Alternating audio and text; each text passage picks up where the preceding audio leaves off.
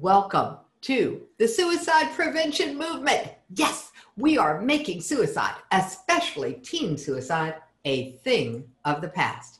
So, welcome to the Suicide Prevention Show. And our next speaker is Kari Weber Young. This is a view from the bridge, and not just any bridge, the bridge that she was on to jump from. So we're going to go where most people don't go in this conversation. We're going to answer the question what if you don't jump? And so please help me welcome. Welcome into the studio, Kari Weber Young.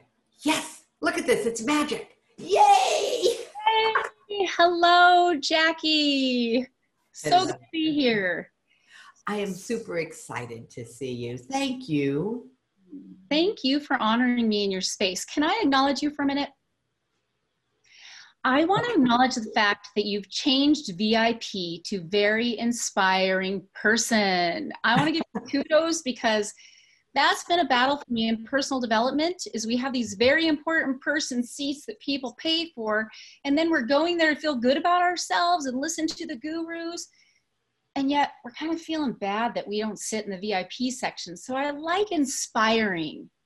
I love that. I want to give you kudos for that because I've been I've been talking about that for a very long time and you gave me a space to say something positive about VIP. So thank you. and I also want to address that when we're talking about suicide, the reason it's taken me this long to get here is because I didn't want to be seen as the Debbie Downer speaker here she comes. She's going to talk about that thing no one wants to talk about. She's going to bring all the elephants out of the zoo and into the room, right? Oh, yeah. So I, want, I want to acknowledge you. And I want to acknowledge this for our viewers because I know who my audience is. And there might be some people saying, What? She's saying, Welcome to this party. And I want to acknowledge why I see this. It is important that the topic is tough and when everybody comes in with an energy like this, it makes everybody tune out and want to hide. So I think, correct me if I'm wrong, you're having this empowering space to celebrate that we're talking about the elephant in the room. we're talk you made me feel like, okay, I can come in like this and celebrate why I didn't jump. So I just mm-hmm. want to acknowledge that your happy joy is really that you're living in this space that you should be in by giving a space for all of us to be here. It isn't because it's fun, but you've opened a door to create a new language around it. And I just wanted to acknowledge you and say thank you because sometimes I'm like, I'm going to the unfun party. And and there is some joy and we are opening up a space to bring joy that we can counterintuitively fight this by I'm going to tell you what the challenge is for me. All right, so the, the, there's another elephant in the room. Yes. When I first put together the concept of the suicide prevention show, I wanted zero suicide attempt survivors on the show because it wasn't about intervention. And once someone's known to be at risk, they're in the realm of intervention. And my target market, like you said, you know your audience. The audience I wanted was the audience of people who don't know they're at risk. Sure. It's the parents I would meet at a meeting and say, Have you heard of the number of parents who have no idea their child is on the verge of taking their own life? Yep.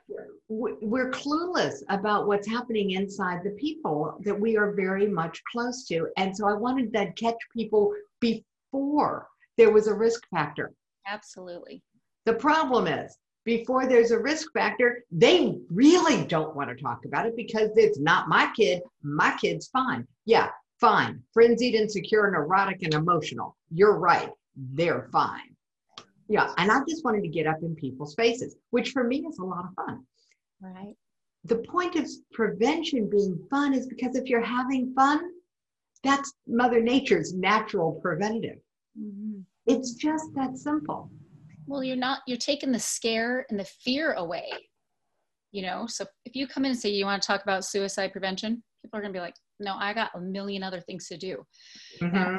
I just wanted to acknowledge that so people understand. A, you guys, audience, don't make an assumption ever, ever, ever, because it just makes an ass out of me and it makes an ass out of you, and it and it closes the door to conversation.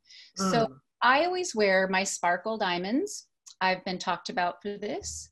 This reminds me to shine from the inside and not to be afraid to go deep and to get vulnerable and to be transparent like a diamond. Is it because I think I'm all that and I think I'm going to the Oscars? Heck yeah, every day I want to be the Oscars in my life. Doesn't always work for me, but you know, it's the effort we make. it's a great attitude and i am all about good attitudes i think having the ability to adjust your own attitude is the sign of maturity this is you when you can adjust your own attitude you're a grown-up Absolutely. I'm adulting. adulting there we go triple a adjust your own attitude equals adult Ooh, but i got a lot of people who claim to be adult who give their power over their attitude to other people every day. every day. And I used to every day. And now it's not so much that way. But yeah, this is the topic we're going to talk about. All right. I didn't want to talk about, I didn't want to talk about it. All right. That's the start of my TEDx talk. That's the reason you didn't want to talk about this. And I will be bluntly honest, most of the organizations that I first approached, because I thought, why do I need to reinvent the wheel? I'll just join one of these national suicide prevention organizations or one of the international suicide prevention organizations. And I walked in and I went, oh, this is not my vibe. Because it was all about mental health, it was all about intervention, it was all about the fight the struggle the the challenge. And i'm like there's no prevention there. This is all intervention work. Right. raising awareness is one thing but raising awareness without a path to help people build the skills that they need to prevent them from walking to the ledge is nothing more than noise in my opinion. It is ineffective advocacy and if I've got a stump that I stand on, it is that if you are standing up and speaking out and it is not effective, you are part of the problem. Absolutely. There we go. 100 agree. She's on she's on that pedestal. Uh, no, I'm on a stump or a soapbox, honey. I come from a family of preachers. you know? I couldn't tell. All right. Take us where you want to start. Okay, well, first of all, I am going to talk about my, I called it the war with the bridge when I first started talking about it. But it mm-hmm. was really, I have learned through, and, and I am always sharing examples of good speaking to my, I know my clients are watching. A good speaker is somebody that knows their story, and as the story evolves, you're allowed to change the headline sometimes. So it's not any longer the war with the bridge, it's the connection with the bridge. me. And so um, the reason that I've decided it was important to shift from, you know, the happy, contagious living speaker who's talking about building bridges between connection one human at a time, that's all important. But what I discovered in my journey is all of that fluffy, nice stuff that everybody looked at and saw was the fluffy, nice lady was really me building a foundation for this conversation. Because if we stay connected or we become connected and we open conversations to connection, and folks, I want to share this. That doesn't mean Instagram. That does not mean Facebook. That means when you're walking down the street and I pass Jackie Simmons and I say hello, and she looks at me like, Do I know her? Then you know you're doing your connection job because she's flat out wondering. She's flat out wondering, raise my camera, who is that lady and do I know her? And I hope you're walking away saying, I don't know if I do, but I want to know her because your energy and your human existence should be so vibrant. And I'm telling you, even on the days you don't feel it, it is not fake it till you make it, it's nurture it until it becomes natural. That means practicing, stepping out of your COVID box and get my truth bumps and saying to your neighbor, Hey, how are you doing with all this isolation? Can we talk? But when you ask those questions, folks, you got to be willing to listen. Don't offer to have coffee if you're not really going to go meet up for coffee. Those are the people I don't like. I love everybody I come contact with, but don't be a coffee liar. You want to have coffee with me? I'm putting you in my planner and I'm making a date if if it's not on my spontaneous norm to say, let's right now, Jackie, let's go have coffee. Just the way that we met, right? It is. I want to connect with you. Let's do it. Let's do it today. So that's what we did, and that's why we're here. So I want to share with folks that are out there that are hurting is you don't have to be like this all the time because that's oh. not a feeling. But you could say, hey, you know, I would just love to connect with you. And I'm not even sure why. I get that every single day. And I go, well, you know what? Let's find out. Let's find out why. And your job as a listener is if Jackie comes to me as we as we have lots of common interests with suicide and she shares a, a tough thing going on with your daughter or what's going on. Um, i want to share this real quick with you guys. I'm, I'm not uh, squirreling which is very often of me but this is with purpose. The connection i have to jackie is so Jackie's story as the mom or mom in Canada of a daughter who struggles in this arena of suicide, anxiety, depression. The thing is, I'm attracted to the fact that she's a window to the reflection of my own mother who when when Jackie shares with me her story, I go, "Wow, that's my mom speaking." Because I'm the one with the suicidal jump tendency and I've got a mom that's always trying to connect and she's somehow trying to own my issue. And so this is a really, really love, love connection with you and a mentorship that goes both ways. We get to see, I get to see in you my mom's heart, and you get to see in me the validity of your own daughter. And I hope, I hope and I pray for moms like you to see me. The reason that I talk about this is so that you can understand there's good days and there's bad days, but there's a whole lot of good stuff that she can get and grow and become inside. And so we're going to have that conversation another day. But I wanted to go there and share that with you guys that, that that's a connection and an aha moment that I had 26 years after my bout with this depression. And to, to wait 26 years, you guys, I reached out with Jackie and I got to have an aha moment and you are one less stranger in my life. So we can get together and have our coffee when the borders open up and we can connect and, and move mountains in this space and move mountains out of the way. But I'm going to take I'm going to take it away from me and you, and I'm going to open up some doors right now. And I'm just going to share with you guys that after being this happy, contagious person, I'm also, I can be really a diva in the room about audience connection with speakers. If I hire you to my event and you're all this great stuff, you got the upsell, and you got those people to Tony Robbins style race over the first hundred people and, and get that program or buy that book or used to be a CD. And then when you get off that stage and little Susie has run over to buy your program, and then she comes up and says, Miss Jackie Simmons, I'm so excited to meet you. And you're like, what next, you're fired. You're out of my circle until you go meet with Les Brown and you learn how to connect with your story and your audience and you get real. That's a big space for me in this industry. And I'm going to shout it out every time I have a chance to talk and just oh, know oh, manifesting change. It's a, it's a space in the industry. And I am so grateful that you are tackling this. Heart you seats. Know?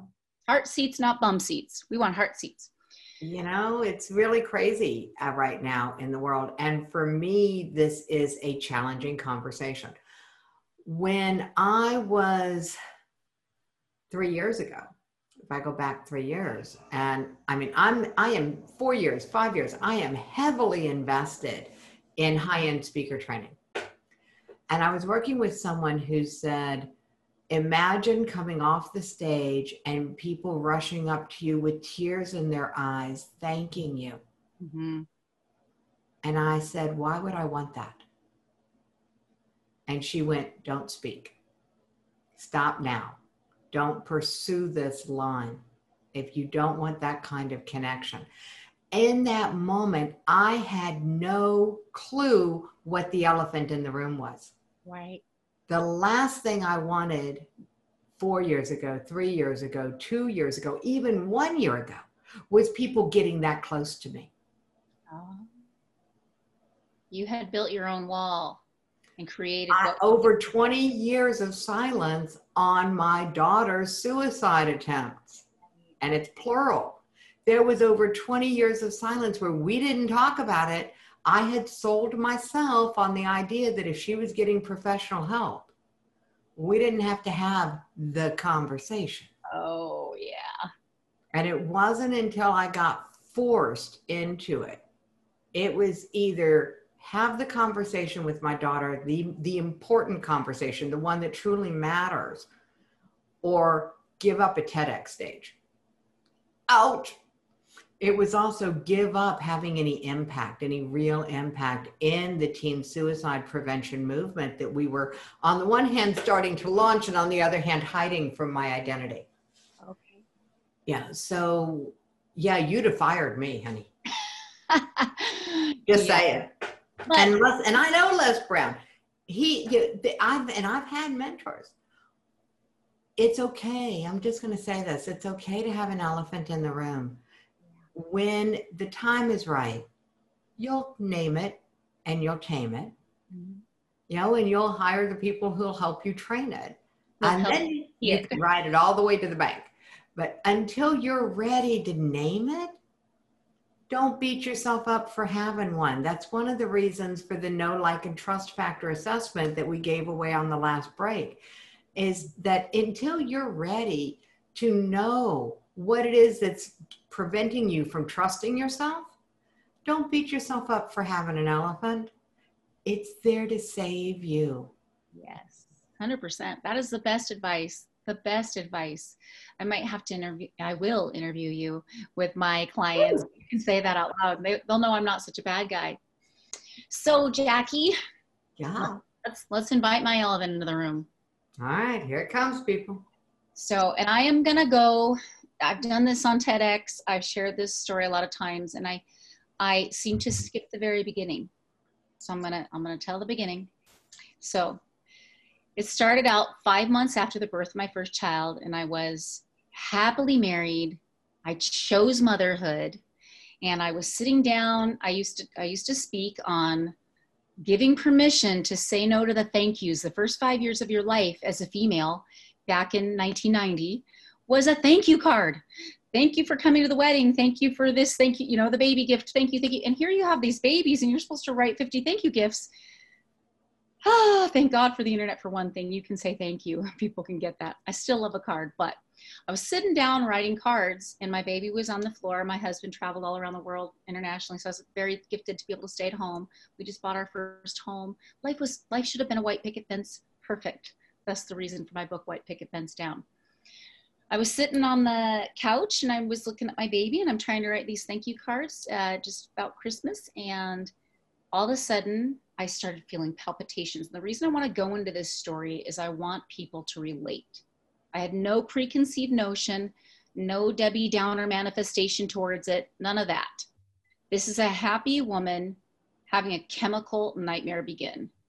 I'm sitting down and my heart starts to beat and I have very, very low blood pressure. So for me to feel my heartbeat was, I was like, oh, what's this? And then I started to feel prickles in my hair and guys, I mean, prickles, like, you know, somebody just stabbing me. And then I started to feel cold and hot and sweaty at the same time.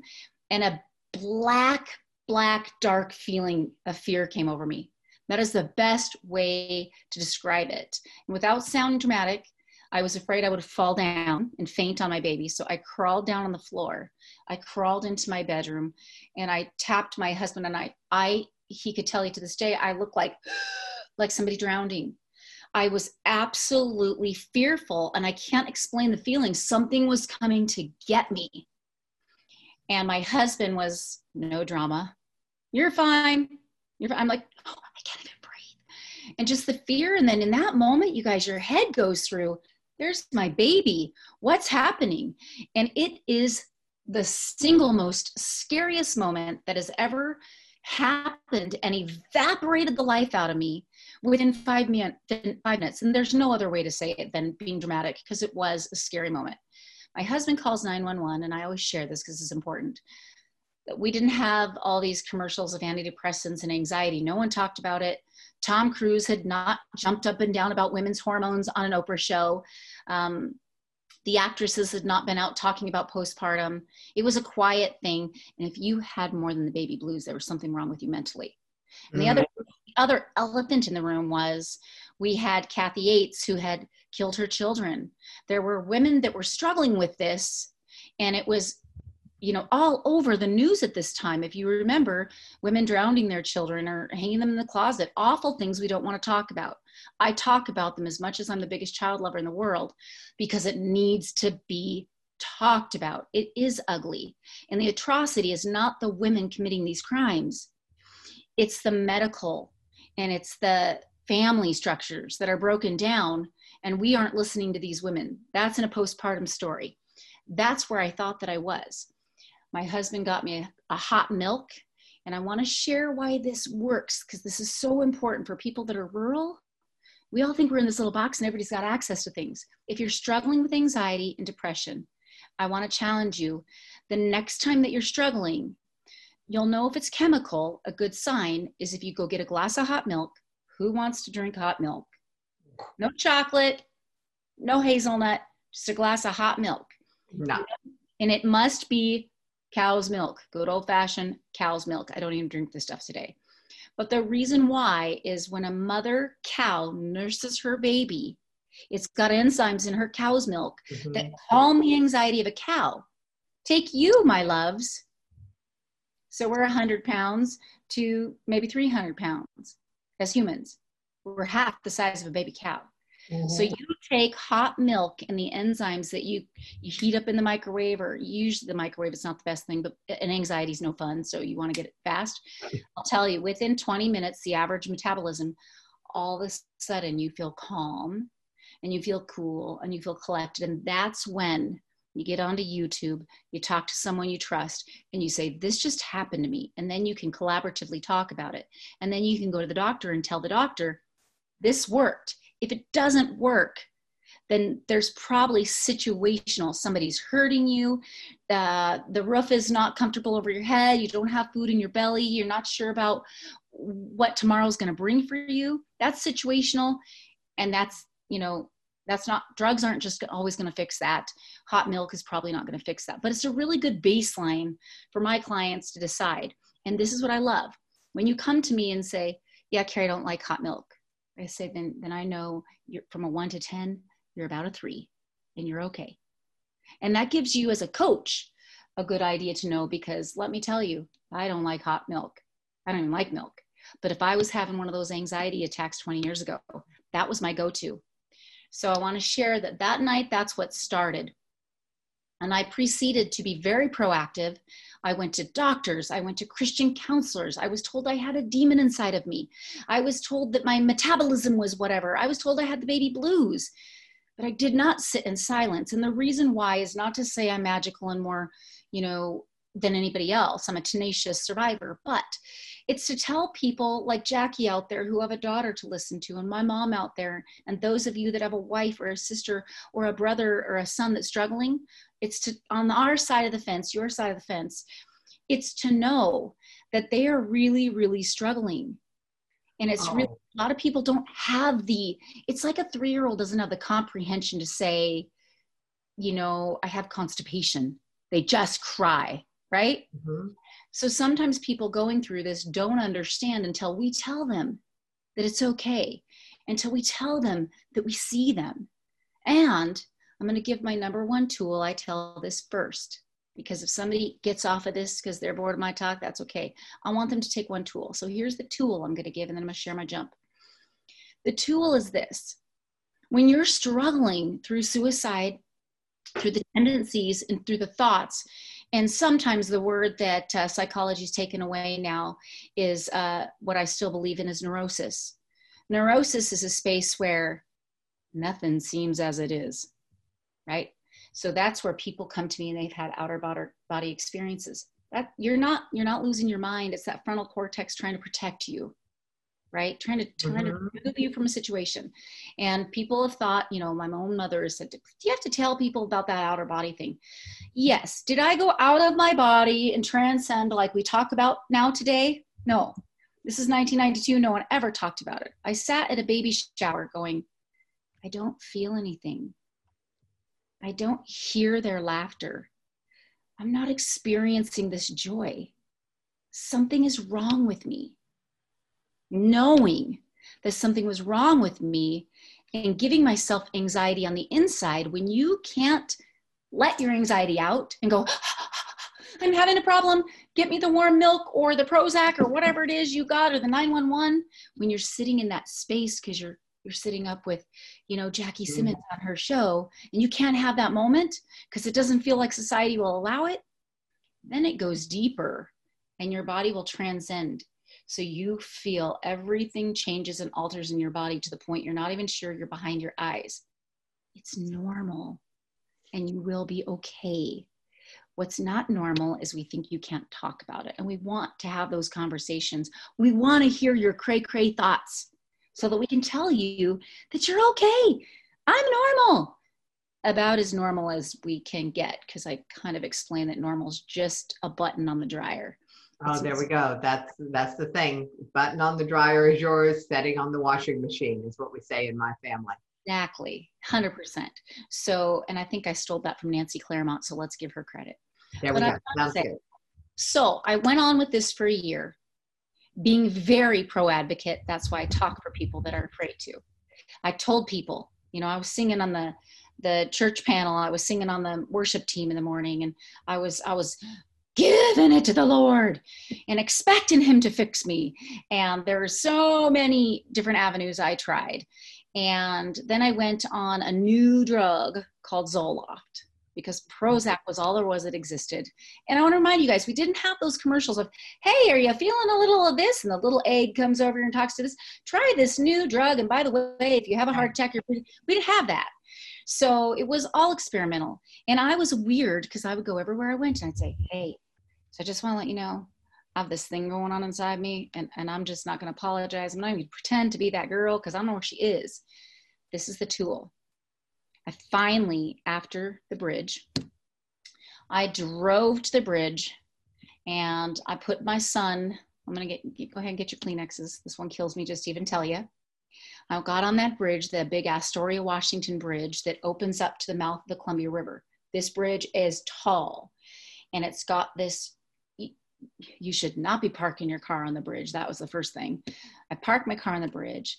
My son was now a year old and talking, and I had gone through everything in my head. I thought about, you know, asphyxiating myself in the garage, but then that day, my son started walking. So I do believe in a higher power. The day I was going to go in the garage, no go. He's walking now. He can get out there. And I lived on five acres. So the chances of him walking into my suicide were not something I could deal with. And I'm a voice coach for 20 years. I sat up on that bridge hiked my leg over that bridge, and it's five miles long. So you got a long ways till that car gets to you. And it was early, early morning. It was gray and dusky, almost a blue tinge to the sky. Um, it was like no one was in the whole entire universe but me. I parked the car over there just before the corner so nobody crashed into it, but it was on the bridge. Let's make no note. This is not a bridge where there's room. I nobody home and my child is sitting in the seat and i put the window down so he could be heard and he could breathe. And i hiked my leg over that bridge and i remember looking down jackie and i thought oh lord i'm going to feel the most present part of my body that i know is my vocal region as a singer. And i'm going to feel that lump in my throat. And that that was a, a stopping moment that slowed me down just enough to think, if I just go fast, it's going to be over that fast. And I was thinking, do, do I want my feet to hit? Like I was trying to think of how to land and, and, and not come back. And I looked at that car put my hand on my vocal region. And I will tell you, when you're alone and you think you're the only one on the planet, there is a thing called timing. And for me, I call it God. And, and for you, I hope you have a higher power and a source because that makes this process that much easier. But the first thing to go in depression is your faith. I looked over at that car and my son yelled as loud as clearly as he could and he was a very soft gentle child i know he was brought here to save my soul i it took me a long time to share that to, with him because i didn't want to put that on him but now when he has a bad day he reminds himself. So that's another parenting. Don't be afraid to share with your kids. Don't be afraid because when he has a tough day he remembers this moment.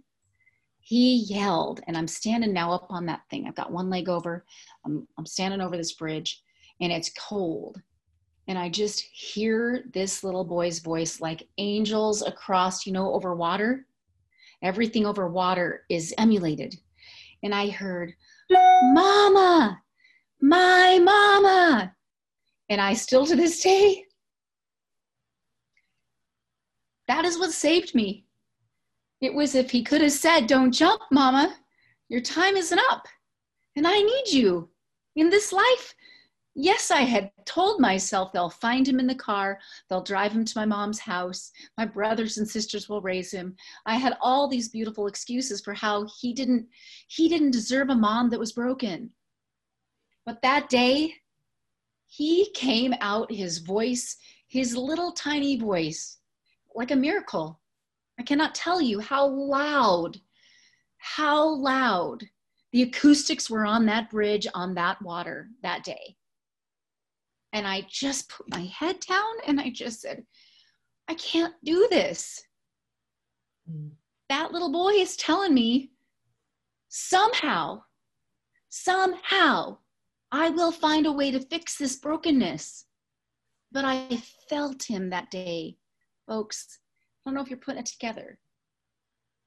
When your person chose to jump or they haven't chose to jump, I want you to know this as the person who survived your person's illness because you're there holding on to them every day.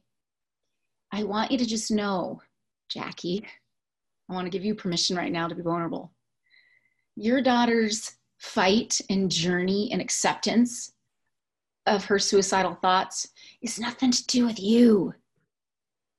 I want to take that from you right now. I want you to give it to me. I want you to give it to me. I had to give that up to do what I'm doing, Kari. Right. Yo, right. that was the elephant in the room that I had to tame in order to take a TEDx stage on this topic. So you were right on. We get stuck there so many times as parents and loved ones and that is why this is such a village issue. It's a family affair. It's not an isolated person on the bridge. Everyone who knows you is impacted by the decision you made that day. So the decision that you made was to accept what hearing your son's voice as a sign that there was a possibility of a better outcome, mm-hmm. possibility of a positive experience in the future. It's a powerful decision. I feel like that day when I drove home, mm-hmm. the conversation for me, you know, I've, I've worked with some great speakers and they're like, can you develop that drive home story a little bit? And I'm like, it, it can't be any more than what it was. And the drive home was, someday, if this little boy is in a space where his heart needs validation for his existence, how more can you feel connected in existence is important than knowing that at one years old, yelling, my mama saved my life. And, and he has a mama because he was utilized in that space as an infant so he's had some trials. He's had some issues in life where he's struggled. It's situational for him. And he's a beautiful, beautiful soul. And I'll tell you, nothing brings him to his knees than when I share this story. When that went out on TEDx, I had to call him and say, So when I got to Victoria, something inside me said to change my story 24 hours before the TED Talk. And it was kind of a little about you. And he went, Oh, okay. What part?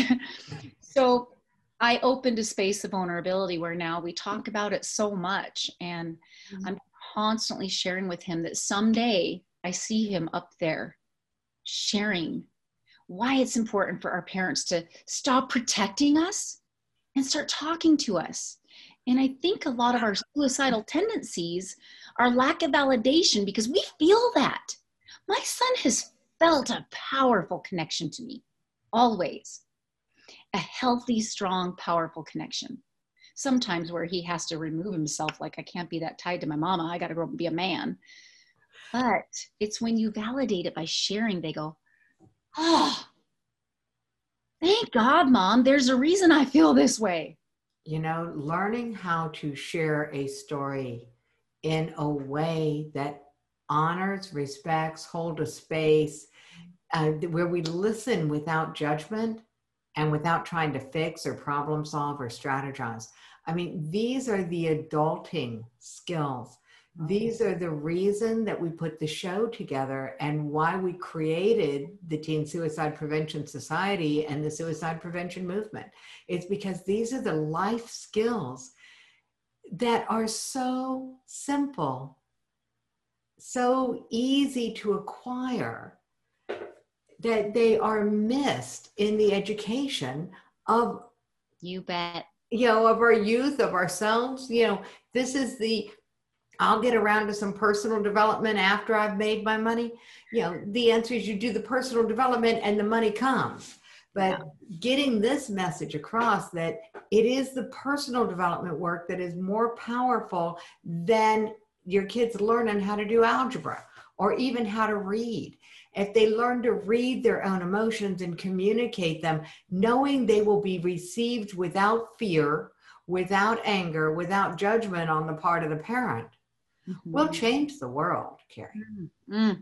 I'm so excited to have met you and have an opportunity to share stories like this and take the, you know, the fear base of the connection. Um, in parenting, you know, it is a big responsibility and it's such a beautiful responsibility, but we are, they don't come with the, you know, driver's license and learn, they're all different. And uh, I find a lot of joy in helping families connect in this conversation. And, but you know, you're, you hit the nail on the head, Jackie. It's, it's hard sometimes as a coach and somebody experienced into this to, you know, it's like a nurse remembering that each person that you're working with hasn't hasn't been there even though you you put a needle in somebody's arms 310 times you got to remember that each time is a new experience. And i try to remember that as a coach and and when i'm speaking to an audience. But sometimes the the little ego human in me is like why is this so hard? It's on your heart to have the conversation. And here's the downside. Why it's so important what you're doing and what is preventative about this is when you reach people and really inspire and encourage and empower us to have these conversations, I believe, I'm putting it out there right now, I know that Jackie's mission is going to absolutely cut numbers because it is one person at a time, one life matters at a time, you bet. But you're you're going to empower people to have conversations that there's people over here I'd like to hear from more of that didn't get the conversation their conversation is about how they didn't get the conversation. It's called a I wish conversation. And I mm-hmm. honor, I honor those of you that are in I wish space. I honor you and, and I pray for you every day. But I want to encourage you to start talking to people so there's less wishful conversations and more empowering preventative conversations. It's real. What you're doing is real. What happened on the first time that I started doing these interviews is that I had parents whose children died, who wanted to have the conversation, wanted to help other people understand the risk of the silence so they could avoid any mm-hmm. more of the I wish conversations. And then people, people who, you know, it's like, wait, wait, we, we are talking people who have massive wealth. They have massive influence in the world. They have every single quote reason to leave in the world. And they came on my summit and talked about tasting defeat. Mm-hmm. It wasn't about the bank account. It wasn't about the influence in the world. It wasn't about the impact they could have or how they were esteemed by the world. It was about the day when emotionally they were so low that they put a gun in their mouth and tasted defeat. Yeah. And we're talking well known people. We're talking Og Mandino shared that story with Ben Gay III, the last protege of Napoleon Hill. Ben Gay III came on my show and oh. shared his story. The power of the pervasiveness of this tendency, situational, biochemical, every time people go, What's the cause of this? Is it cyberbullying? Is it this? Is it that? I'm going, You're looking in the wrong direction. Right. What if we actually had the emotional resilience to handle a bully? What if we had the emotional resilience to walk away from a screen and connect with a real human being? What if we had this set of skills that had emotional, social learning in it so that we had the ability to self regulate our emotions, to have the conversation that matters with ourselves, and to fearlessly, boldly start that conversation with other people? That's the world we envision, Kari. That's where we're going with this movement. We picture a world where self empowerment replaces self sabotage. Absolutely. And that's the world we're looking for. That's why we're doing this. That's why I'm so grateful that you were willing to come on and share your story. The, the view from that bridge, oh, yes. when you were the only person in the world, is so telling because this is the story I hear. In that moment on the ledge, no one else exists. That's the moment when you're truly alone. The challenge is if you leap and if you don't leap, either way, you're going to impact the world, not just yourself. Yes. And I think the danger zone now, uh, in the last decade, that my clients have changed is this, this, um, and I'm not going to use the MI word, this new generation. Oh think it's fair. This new younger generation, they they've lived in, and we taught this to them to be impulsive and to have all these choices and to have all this control and have it now. So the problem with that is they don't have that instant gratification and and they grew up with it and now they got this thing they can't instantly fix. Mm, and they, we have the problem solving skills got missed they did. So, um, one of, um, well, actually, this is an ongoing conversation, not just one speaker, but it's an ongoing conversation. The problem solving skills, that's the emotional resilience mm-hmm. because being able to assign a meaning, if I can't answer it in this second, oh, by the way, you said we taught it to them, you have no idea. When we praise a child for the results that they get, we are setting them up for failure yes. because they're not going to understand that it's the effort that goes into something that's valuable, not just the outcome. And so having these conversations really matters, Kari. Well, when the other thing is, is all this, you are you are good enough. You listen to a meditation, Jackie, you are good enough. Well, that's contradiction to why we told them what they had to do and then we gave them the trophy and all of that. It's it's very convoluted and that's why life coaches are so needed. Because we're like okay we can spend decades back here. We got to fix right now. It's called urgency. Coaches are urgent leaders here in the now. That's what I do. I said, Do you want to hire me to talk about your past 10 years? We can do that for five minutes and let's pick out where we are today, move forward.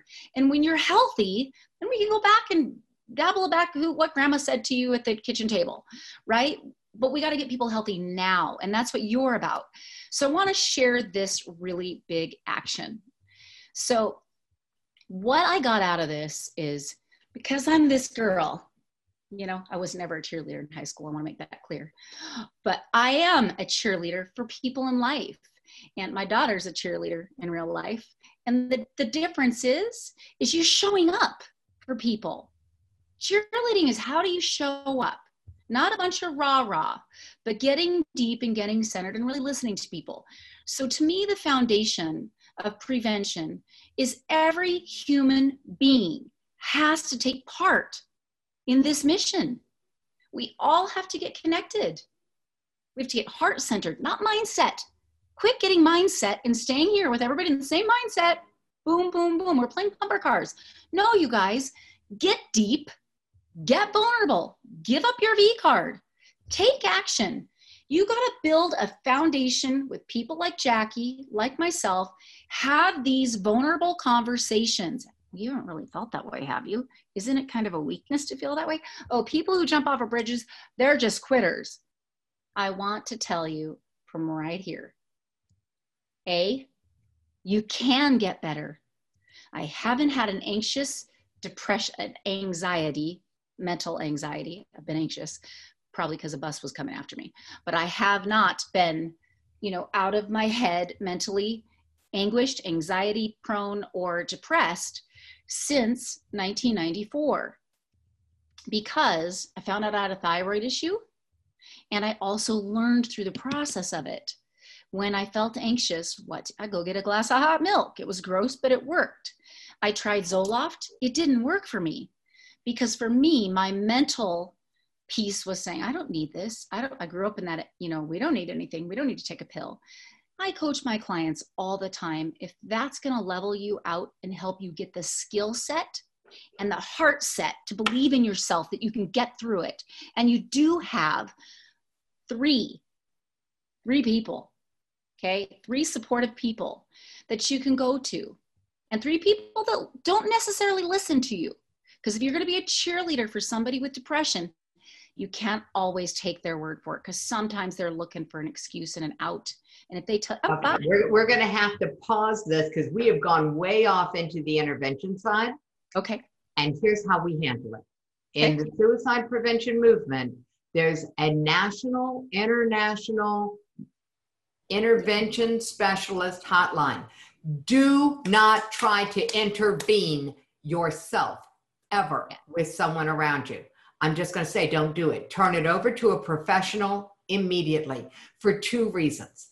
And the first reason is it's easier for them to talk with a stranger than it is for them to talk with someone who might know the possible players in their pain. So turn it over to an intervention specialist. The second reason is if you feel like they have a risk and you don't turn it over, the potential harm that you're doing to yourself.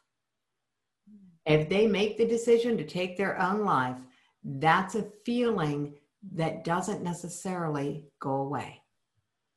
So just know intervention is the realm of professionals. If someone is at risk, if you think that you are at risk, do not, I'm sorry, forgive me, do not call your life coach call a trained intervention specialist. Your life coach is for prevention. We, the advocacy training program is for prevention.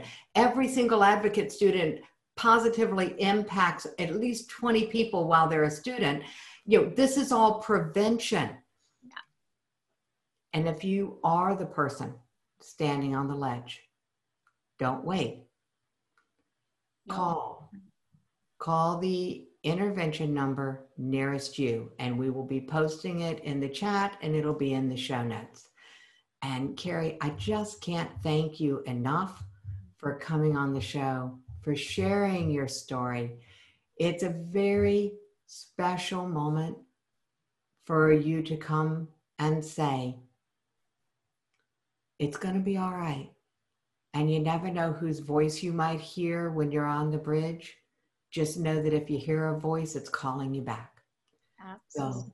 So that's our message is if you're on the ledge, lean back. Oh. Let the world support you. We'll be here to catch you.